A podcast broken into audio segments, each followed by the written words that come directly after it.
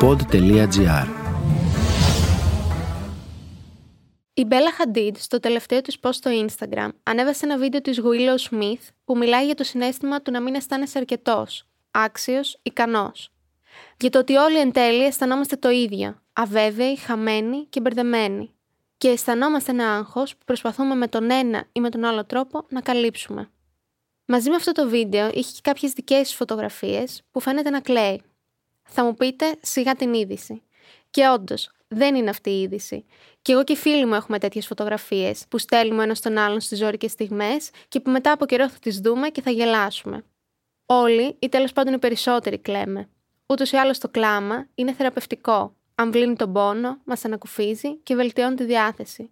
Απλώς δεν είναι αυτό που έχουμε συνηθίσει να βλέπουμε στα social media. Στο κείμενο που συνόδευε τη φωτογραφία, η Μπέλα Χαντίντ έγραψε πως τα social media δεν είναι αληθινά. Εντάξει, αυτό το έχουμε μάθει πλέον νομίζω. Και πως πολλές φορές αυτό που χρειάζεται κάποιος να ακούσει είναι ότι δεν είναι μόνος. Σε αυτό θα συμφωνήσω. Τα δύσκολα συναισθήματα πολλές φορές μας κάνουν να νιώσουμε πως είμαστε οι μόνοι άνθρωποι στον κόσμο που τα αισθάνονται, οι μόνοι που δυσκολευόμαστε ακόμα και στα απλά και που δεν ξέρουμε πόσο εύκολο ή δύσκολο θα είναι το μετά. Η υπερκόπωση, το άγχος και οι διαταραχές του και η κατάθλιψη είναι πράγματα για τα οποία για καιρό δεν μιλούσαμε. Ένα ακόμα ταμπού. Ένα ακόμα θέμα που νομίζουμε πως αν δεν το συζητάμε θα εξαφανιστεί. Η αλήθεια όμως, χωρίς να θέλω να στενοχωρήσω, δεν είναι αυτή. Ειδικά μετά από μια πανδημία που μας έφερε εκτός των άλλων παραπάνω φόβο, αβεβαιότητα και άγχος για το μέλλον και που ακόμα τεστάρει τις εντοχές μας.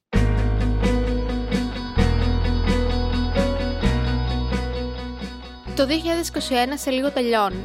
Ήταν μια περίεργη χρονιά. Πέρασε πολύ αργά, αλλά ταυτόχρονα και πάρα πολύ γρήγορα. Γνωρίζαμε εξ αρχής ότι θα είναι πιο δύσκολη από την προηγούμενη και αυτό έμενε με άγχος ακόμα περισσότερο. Το ανακουφιστικό κομμάτι της υπόθεσης όμως είναι ότι όταν εγώ ξεκίνησα να συζητάω για το πώς νιώθω με φίλους και γνωστούς, συνειδητοποίησα ότι δεν είμαι η μόνη και ότι βασικά είχε αγχώσει και κουράσει πολύ κόσμο. Σε άρθρο του, ο Economist αναφέρει πως μετά τον COVID οι περιπτώσεις κατάθλιψης έχουν αυξηθεί παγκοσμίως κατά 53 εκατομμύρια, 28% παραπάνω από την προ-κορονοϊού εποχή και πως οι περιπτώσεις άγχους έχουν αυξηθεί κατά 26%, 76 εκατομμύρια παραπάνω. Με λίγα λόγια το θέμα μας αφορά και μας αφορά πολύ. Μέσα στο 20 και η Σιμών Μπάιλς ανακοίνωσε στους Ολυμπιακούς Αγώνες του Τόκιο ότι αποσύρεται για να επικεντρωθεί στην ψυχική της ευημερία και υγεία και συγκινημένη δήλωσε.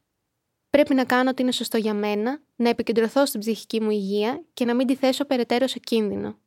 Η ίδια ανέφερε ότι πήρε θάρρος για την απόφασή της από την κορυφαία ταινίστρια Ναόμι Οσάκα, η οποία αποχώρησε από το Ρολάν Γκαρός αλλά και όλους τους μεγάλους αγώνες για φέτος, δίνοντας προτεραιότητα στην ψυχική της ισορροπία.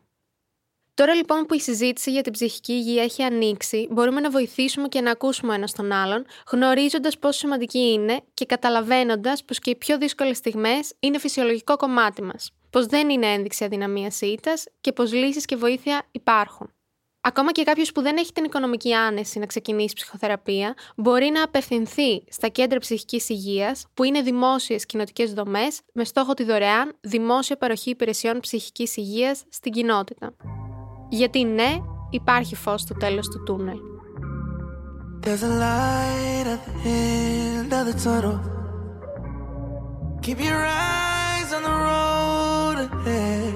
But if you're feeling lost in the night, it's okay to cry. Just as long as you hold your head. Ήταν το podcast «Τι φάση» σήμερα με την Ελάνα Παπαδοκοστάκη. Στους ήχους ο Μάριος Πλασκασοβίτης.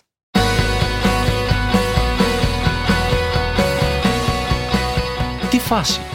Ένα podcast που διασώζει λόγια και απόψεις μέσα από τον καταιγισμό της επικαιρότητας.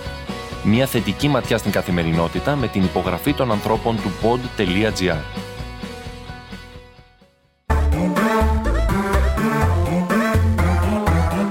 Pod.gr. Το καλό να ακούγεται.